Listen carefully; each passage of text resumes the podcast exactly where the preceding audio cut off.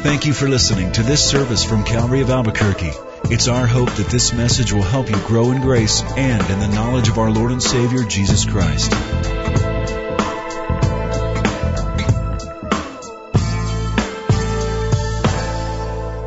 Let's have a word of prayer before we start.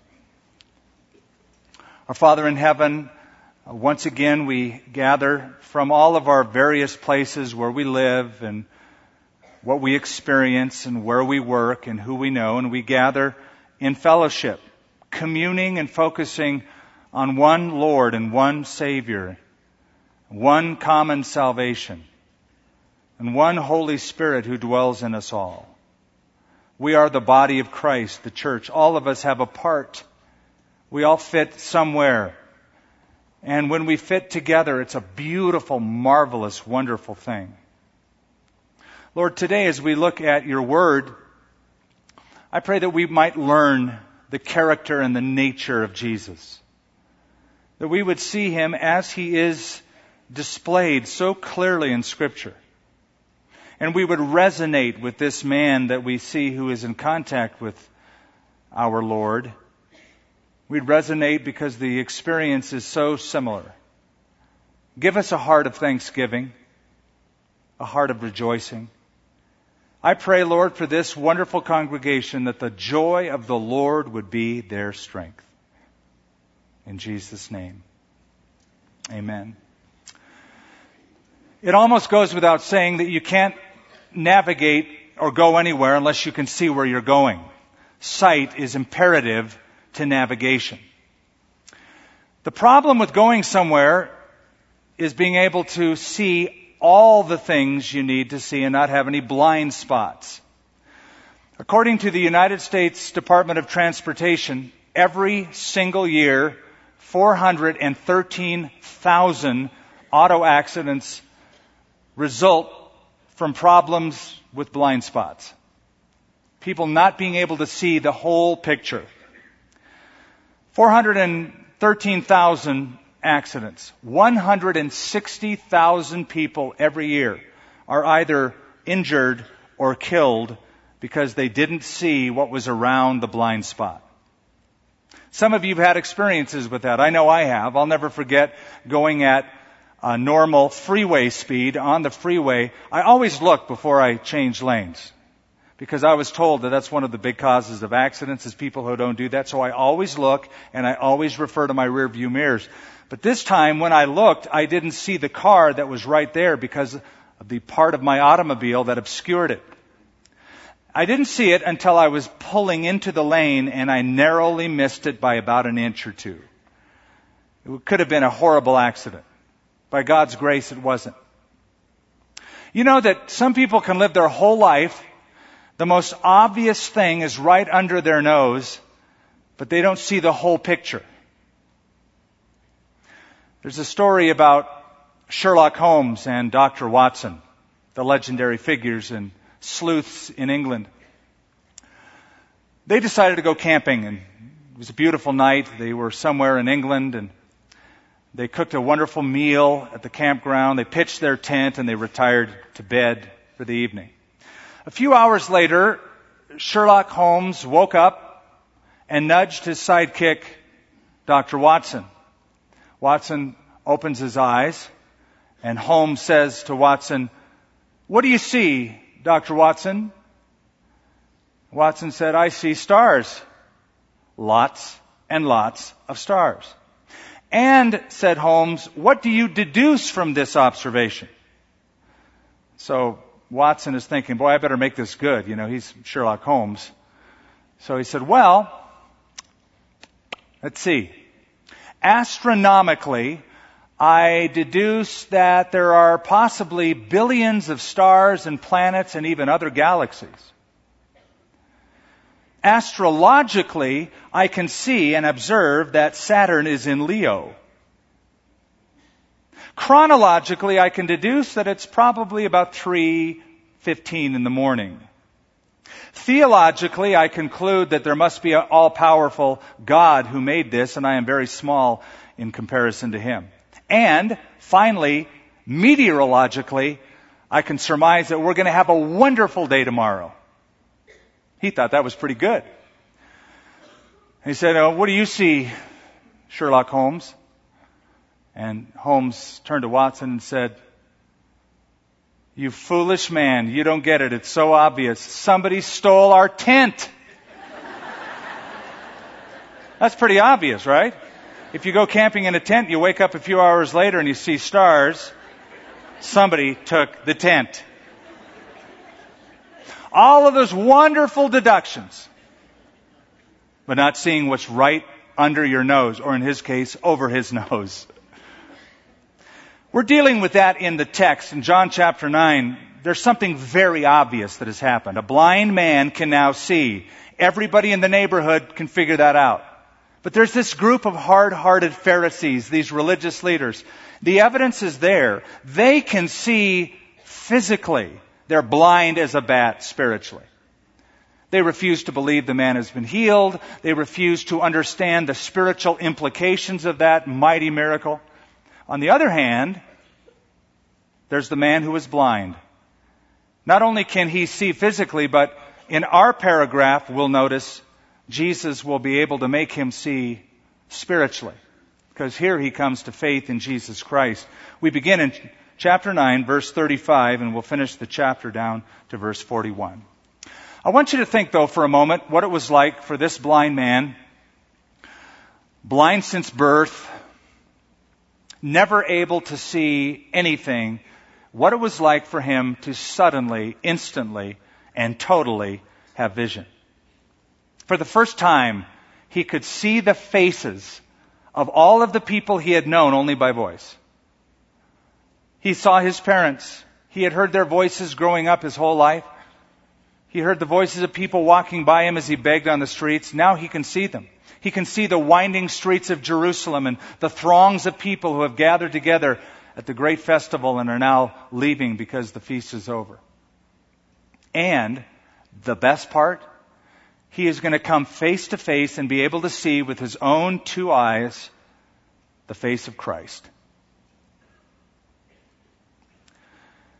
Some of you have heard the name Frances Jane Crosby.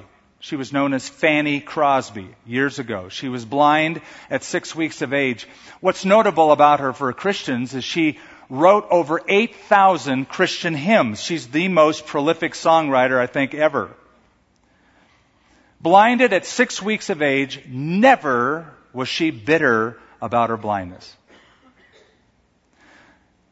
At an unguarded moment, one of her friends said to her, Miss Crosby, it's a terrible shame that you're blind. God has given you so many wonderful gifts. If only He would have given you the gift of sight. Miss Crosby leaned into her and said, I want to tell you something. I want you to listen to me very carefully. If I had but one petition to ask of God in life, it would be that I would be born blind. Because it means when I get to heaven, the first face that will ever gladden my sight will be that of my Savior. Imagine this man, one of the first sights he sees after being interrogated by those Pharisees is to see Jesus Christ face to face. This is the last paragraph of the chapter. And this last paragraph shows the journey, the steps of the journey from darkness to light. Jesus removes all the blind spots. But it's not just a journey of a man being able to see physically, but being able to see, as I said, spiritually. And this provides a wonderful little biography, if you will. Four stages to everyone's spiritual biography. These are the stages anyone and everyone who comes to Christ will take as they leave spiritual darkness and walk into the light. Have you heard the old adage, seeing is believing? That's a saying that simply means you can't trust anything that you haven't personally experienced. Now that might be true generally in many cases, but do you know that that's not true spiritually? In fact, just the opposite is true spiritually. You see, spiritually, believing is seeing. You'll never see until you take that step of faith in the Savior. And what happens is you go, oh, now I get it. Now I understand. And I bet everyone here who's come to Christ has had that experience. You believe and then you see. And that's what is going to happen here. As we look at these four stages, the first is the most humbling reality. The most humbling reality. And that is that God is the one who finds us. God is the one who looks for us. Let's read from verse 35 on down and then we'll go back over verse by verse. Jesus heard that they cast him out. And when he found him, he said to him, Do you believe in the Son of God? He answered and said to him, Who is he, Lord, that I may believe in him? Jesus said to him, You both seen him, and it is he who is talking with you.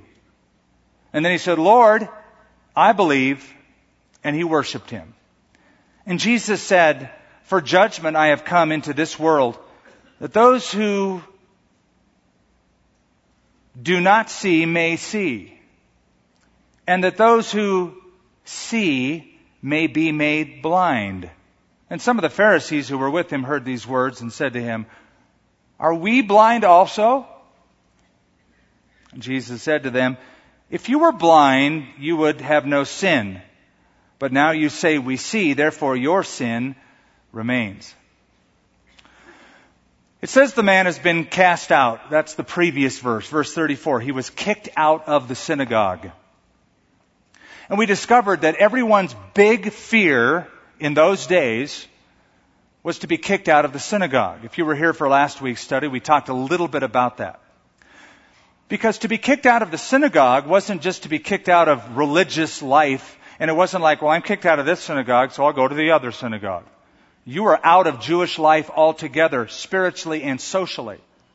And that was the parents of this blind man's great fear. But this blind man's, now healed, this blind man's worst fear has become a reality. He's kicked out. And it notes that. Jesus heard that they had cast him out. To help your understanding, there were three levels of being excommunicated from the synagogue. Level number one was called Netzifa in Hebrew, Netzifa. And that was when you said something bad about one of the rulers or one of the prominent figures in Judaism, you would be kicked out of the synagogue, told to go to your house for one week, sort of the adult equivalent of being sent to your room. For one week, you'd live in your house, you couldn't go to work, and nobody could visit you. You were ostracized for a week, you had to think about what you did. That's level one. Level number two is called the nidui. And at level number two, you have now done something so bad that publicly in the synagogue, three different times, you would be publicly reprimanded. And for seven to 30 days, you would be sent home or ostracized from the community. The third level was the worst. It was called the herem level. And at that level, it was indefinite. For life, you were cast away. No one could help you. No one could work for you. You were virtually an outcast from Judaism. Now, I'll just say this. Here's a man that is cast out, presumably given the third of those three levels. You're out of here. We want nothing to do with you, which would now ostracize him not only from the Jewish community, but from his parents. And can I just say, what a privilege to be kicked out of some places whether it's a synagogue or a church that doesn't really believe in Christ and you really believe in Christ and for that reason you get ostracized, sign me up. That's an honor. Martin Luther was excommunicated in 1521 from his church because he believed in the Bible. John Calvin excommunicated from his church because he believed in the Bible. I wasn't quite to that extreme, but I sort of share their experience. When I became a Christian and I went back to one of the churches in my diocese, I'll never forget. The evening was over. We were sharing with young people about a personal relationship with Christ and carrying my Bible and how to be saved. And I was told by the leader as he closed the door, leave and never come back. This man was cast out. He was excommunicated. Here's the best part. Verse 35. Jesus heard that they cast him out. And when he had found him. Jesus found him. Now you know the story. As soon as our Lord healed this blind man, he disappears from the narrative. And if you remember last week's message, that entire long narrative, there were no red words in it. It was all the blind man, the parents, the Pharisees, and the neighbors having a conversation. Now Jesus hears about it, and now Jesus goes to search for him. And I just want you to note that that's Jesus' style. Kicked out of the temple, now the Lord of the temple finds him. Rejected by man's religions, now the Son of God from heaven finds him and accepts him. There's a great story I've always loved about Alexander Maclaren. He's also one of my favorite preachers alongside of Charles Spurgeon. This is a century ago. He was a Scottish expositor. Early on in his ministry experience, he was candidating for a church position as their pastor. He was unprepared, it didn't go very well, and he failed the interview. Well, he walks home very, very downcast. It was said it was the lowest day in his life.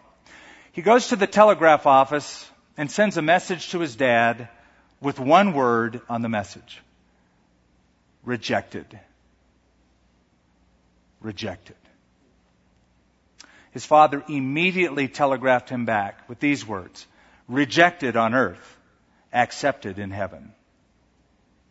You might feel really bad that you're rejected, but son, you're not rejected. God has a plan for your life. This man cast out of the synagogue and Jesus finds him. You know why? Because Jesus made a promise. Whoever comes to me, I will by no means cast out. They might cast you out, but I will never cast you out. Now, this is a beautiful picture of the searching heart of Christ. You remember what he said? He said, The Son of Man has come to seek and to save those who are lost. Here we find him seeking that he might save. Just as he took the initiative in noticing the blind man, Jesus now takes the initiative in finding the man who was once blind and helping him see spiritually. That's his style. Even if it's one person, that's his style. I've always loved the parable, you've loved it too, where Jesus told the story of the man who had a hundred sheep and he left the 99 for the sake of one wandering sheep. What do you care about one wandering sheep? You got 99 left. Be happy with that. No, there's a lost sheep. I gotta find him. I'm gonna go look for him. I wonder if Jesus hasn't been looking for some of you for a long time. And if you're wondering, why are all the things happening in my life? Maybe he's just trying to get your attention. He loves you so much, he wants to bring you home, bring you to him. This is the searching, seeking Christ. When Jesus found him, I meet people all the time who said, Oh God, I, I found God. You know, life is really great lately. I found God. I always say, well, that's wonderful, but I think what you meant to say is, God found you. See, God isn't lost. You go, oh, I found God. You were lost. God was there all along. He got a hold of your life. This man was found by him. So that's the most humbling reality. God searches for us. Now look at the most important priority. Verse 35, notice the very first words out of Jesus' mouth are a question. He said to him, do you believe in the Son of God? He answered and said, Who is he, Lord, that I may believe in him?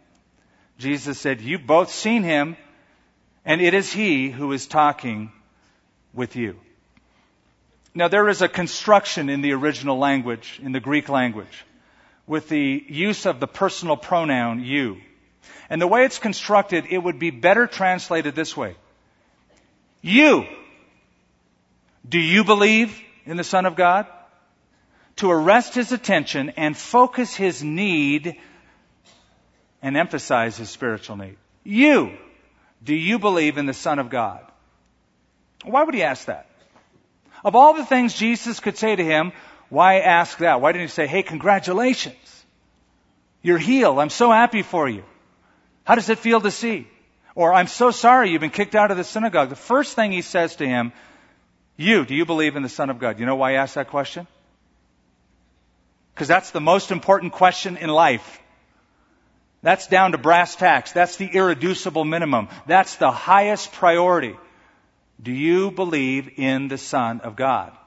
Understand that the healing of this blind man was only to get to the saving of this blind man.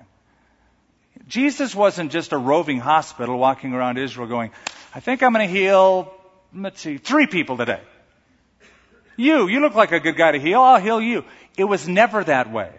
He wasn't some kind of a clinic walking around Israel. He was very specifically targeting individuals that he would choose so that he might be glorified and that others might believe in him. So the healing was to get to the saving. I've told you before, it bears repeating. Your faith is much more valuable than your health. I don't think that comes across any clearer than in this verse in Matthew 18. Jesus is speaking. He said, It is better for you to enter into life maimed or lame rather than to have two hands or two feet and be cast into everlasting fire. It doesn't get any clearer than that. Your faith in Christ is the most important thing. That's why, that's why the book was written. That's why we've called the series Believe 879. There's 879 verses. The big theme of the book is believe. And when John closes the book, he basically says, look, Jesus did so many miracles and signs, and I didn't write about all of them. But the ones I wrote about were so that you might believe that Jesus is the Son of God.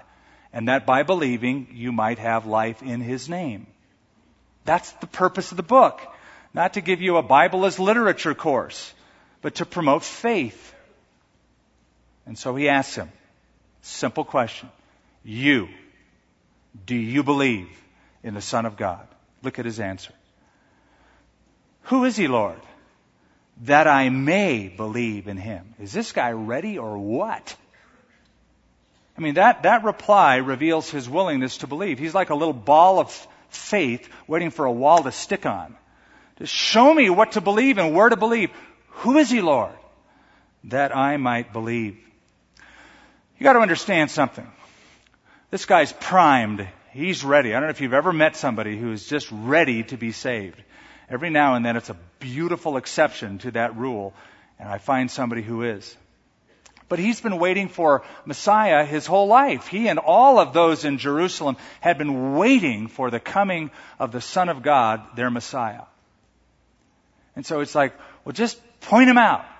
I'm convinced this guy would have, if Jesus would have said, that guy, he would have gone to that guy. Or if he said that guy, he would have gone to that guy. He was ready to believe.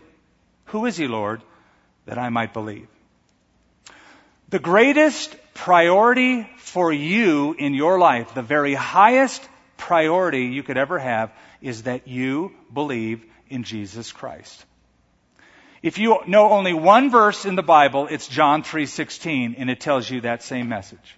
For God so loved the world that he gave his only begotten son that whoever believes in him would not perish but have everlasting life. Understand the word believe doesn't mean to acknowledge with your brain, yes, I acknowledge God exists, I believe in God, always have, always will. That's wonderful. What, what is it, how does it show in your life? Because the idea of believe in the original means to commit to, rely on, adhere to, lay all your weight upon, put all your eggs in that basket. Have you done that with Christ? Do you believe in Him? See, it's one thing to acknowledge the greatness of a parachute. It's still another thing to strap that baby on your back and jump out of a plane. This is a wonderful parachute. I've always believed and known that this is a great parachute. Really? Is it that good?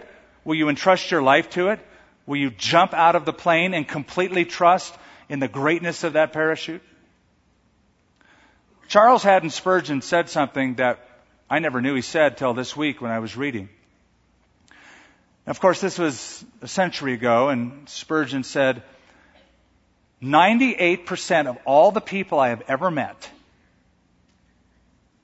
even those prisoners that I visit in jail will tell me that they believe that the Bible is true. Of course, now that's a hundred years ago in England. Things have changed. He said, 98% of the people I meet tell me that they believe the Bible is true. And yet, said Spurgeon, they have never made a personal, life-changing commitment to the Savior. Which led him to this conclusion. For them, believe is not an active verb. It's a passive verb. Spurgeon comments and he says, I would recommend you either believe in God up to the hilt or else don't believe Him at all. Believe this book of God, every letter of it, or reject it. For there is no logical standing place in between the two. Be satisfied with nothing less than a faith that swims in the deeps of divine revelation, not a faith that paddles about the edge of the water, for that is a poor faith at best and not good for much. His message is clear. Either believe it all and believe by really believing, or don't do anything. Don't believe anything. Make it real or not. That's the most important priority. And so he asked him the question, do you believe in the Son of God? Take you now to verse 38 for the third stage, and that is the most obvious certainty, the proof that he indeed believes after he makes the statement. Verse 38, then he said, Lord, I believe. Notice that, without any hesitation. Not, well, let me think about this. He's not going to say that because his eyes have been opened by this guy. He's been kicked out of the synagogue. There's talk about him. He says, Lord, I believe. Without any hesitation, he affirms his faith.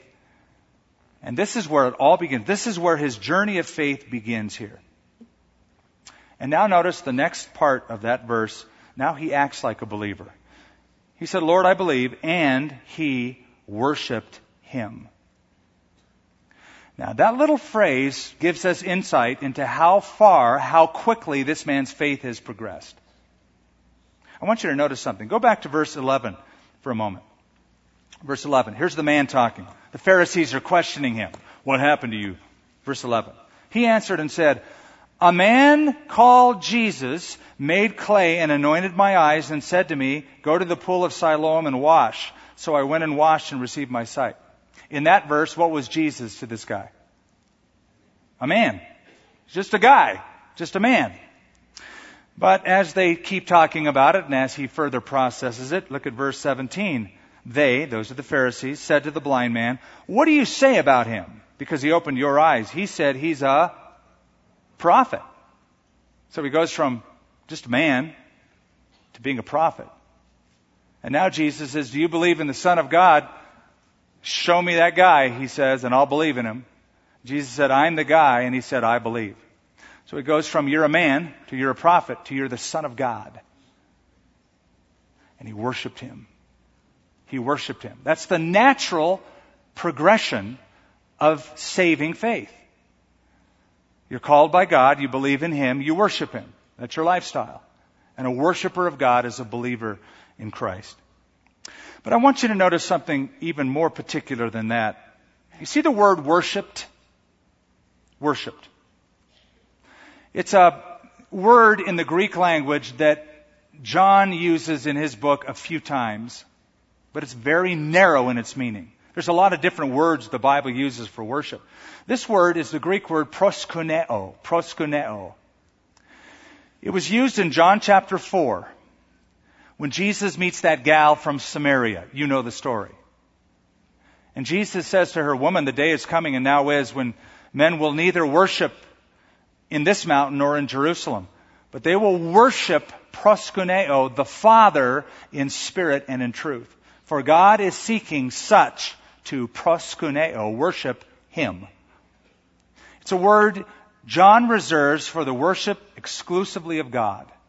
Fast forward, John chapter 12. It's now Passover. People from all over the world are swarming into Jerusalem, including Greeks. And it says, they came to the feast to worship God, proskuneo, worship God. John now wants you to know that this man who believes in Jesus worshiped Jesus in that narrow sense. First he was a man, then he was a prophet, then he was the Son of God. Now he worships him as the God who made him see. It's a very, very powerful transition. And imagine the sheer delight for this guy. He, first of all, he was blind. Now like everything's like really colorful. I can see things.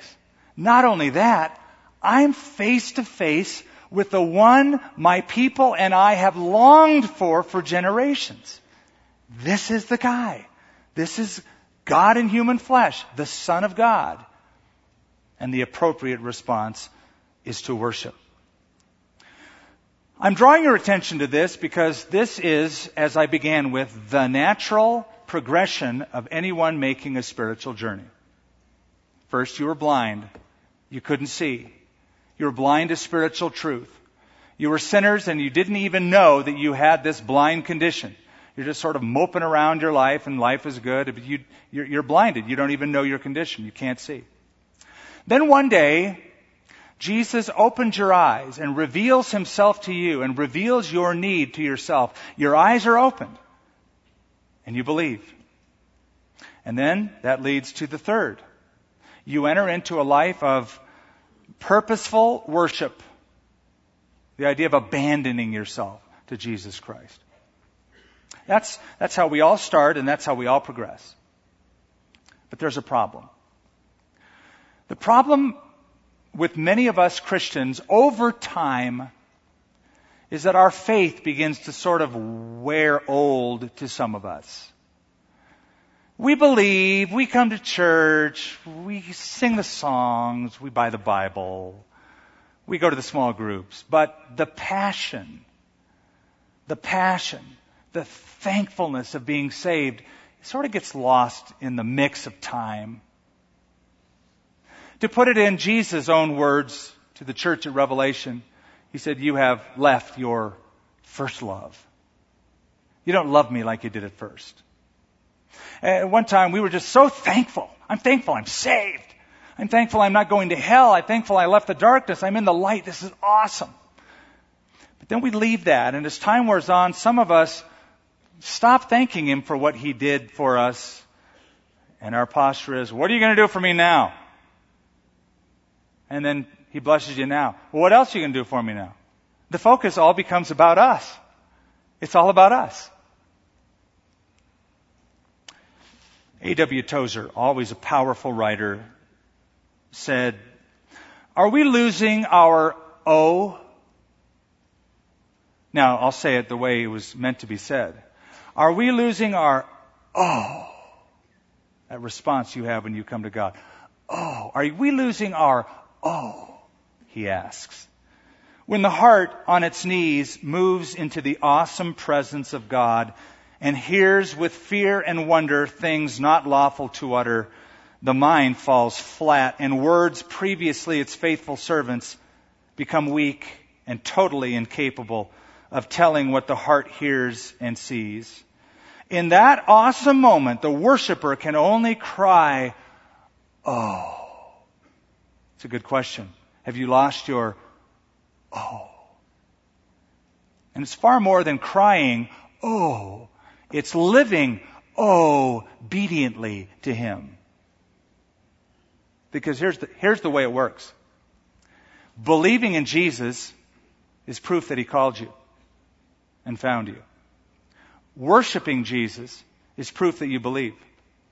Obeying Jesus, conforming to Jesus, proves that you've truly been worshiping Him. It's all part and parcel of the same progress. He calls you. You believe in Him. You worship Him.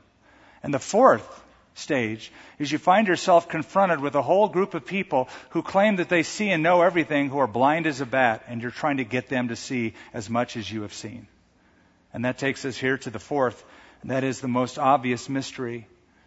And that is the blind see and the seeing can't. Look at verse 39. Jesus said, This is very sobering. For judgment I have come into this world, that those who do not see may see, that those who see may be made blind.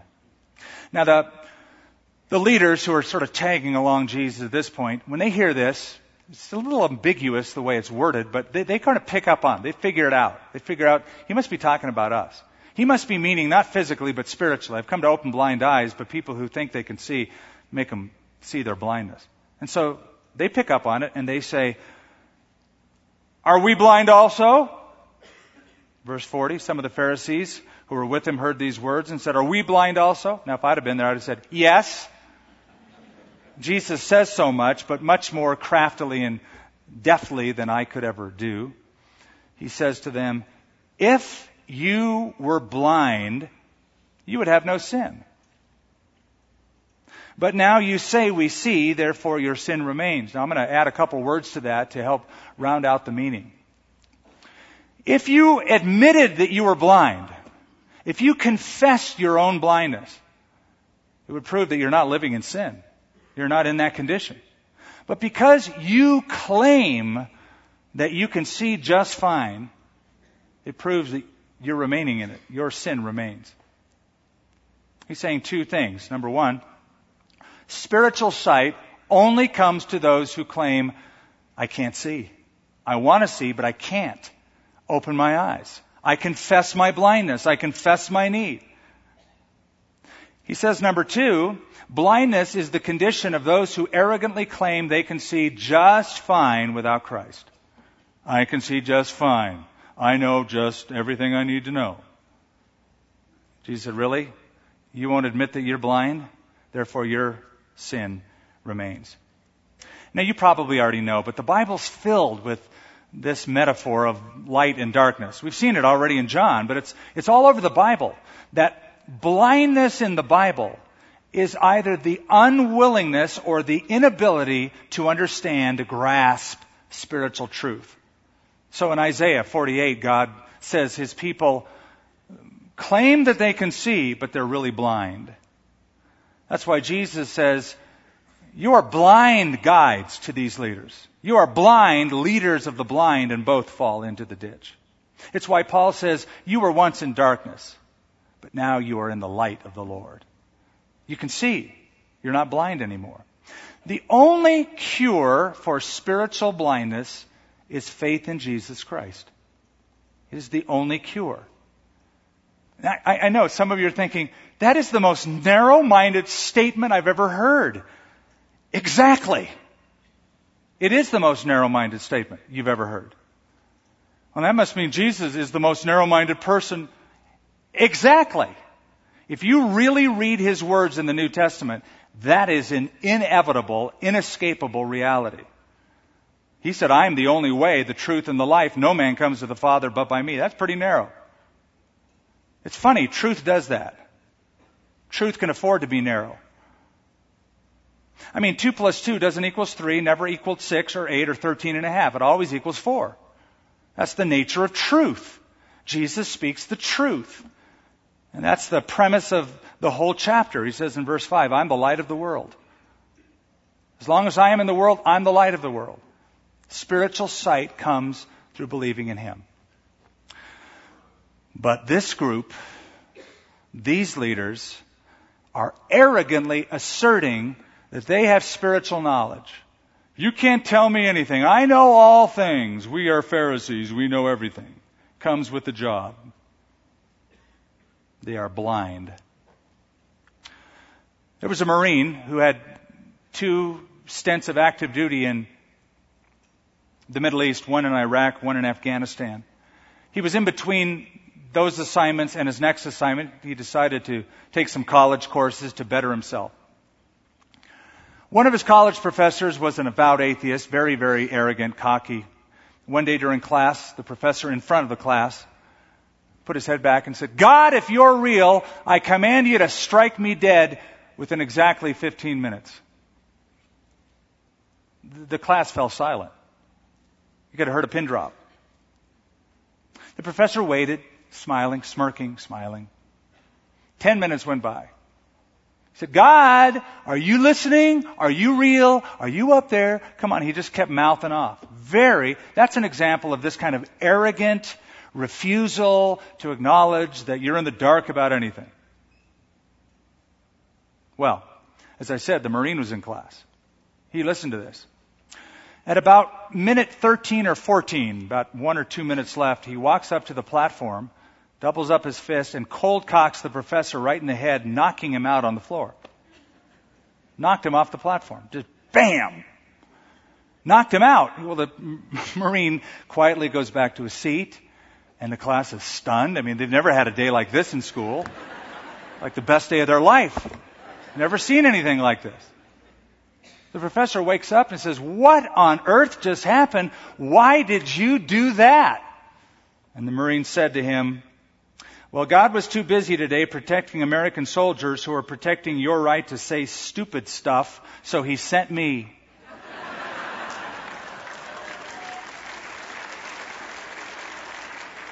I don't recommend that in school. But I do want you to understand that Jesus virtually does the same thing verbally. With this statement, he's dividing them and consigning them to the judgment they thought they had escaped by being Pharisees.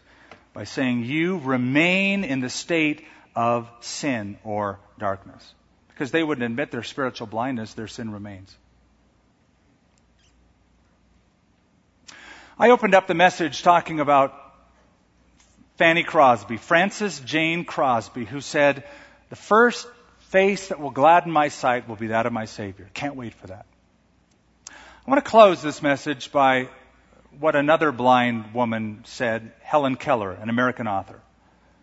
She was also asked the question, It's a shame, isn't it, that you can't see? Helen Keller responded, Well, it's better to be blind and see with your heart than to have two good eyes and see nothing. These Pharisees had two great eyes. They could see everything physically. They were blind as a bat spiritually. This man who was blind could now see physically, and now he believes in Jesus Christ and is a worshiper of Christ and can see it all. Because the most important thing happened that day, and that was the healing of the heart. Father in heaven, as we conclude our service, our worship doesn't end with song and it doesn't even end with listening in tune with a message that was given out of your word. Our worship of you continues more than the O, the obedience that will follow after this message as our life is conformed, molded, shaped to reflect the principles that are in this book, your word. Anybody can claim they're a Christian. Any leader, any pastor can claim to be a Christian. But it's the worship that is evidenced by the lifestyle. So as we consider these stages, chosen by Christ, believing in Christ, worshiping Jesus, and being surrounded by people who don't see, I pray you'd strengthen our resolve to live lives of worship, abandonment, obedience, because you're worth everything, every ounce of energy, every song that we sing, every deed that is done that honors you. In Jesus' name, amen. Thank you for listening to this service from Calvary of Albuquerque. If you would like more information about what you've heard in this message or about Calvary of Albuquerque, please visit our website at www.calvaryabq.org. If you have made a decision to follow Christ or would like someone to pray for you, please leave a message with our prayer watch line at 505 344 3658. Thank you and God bless.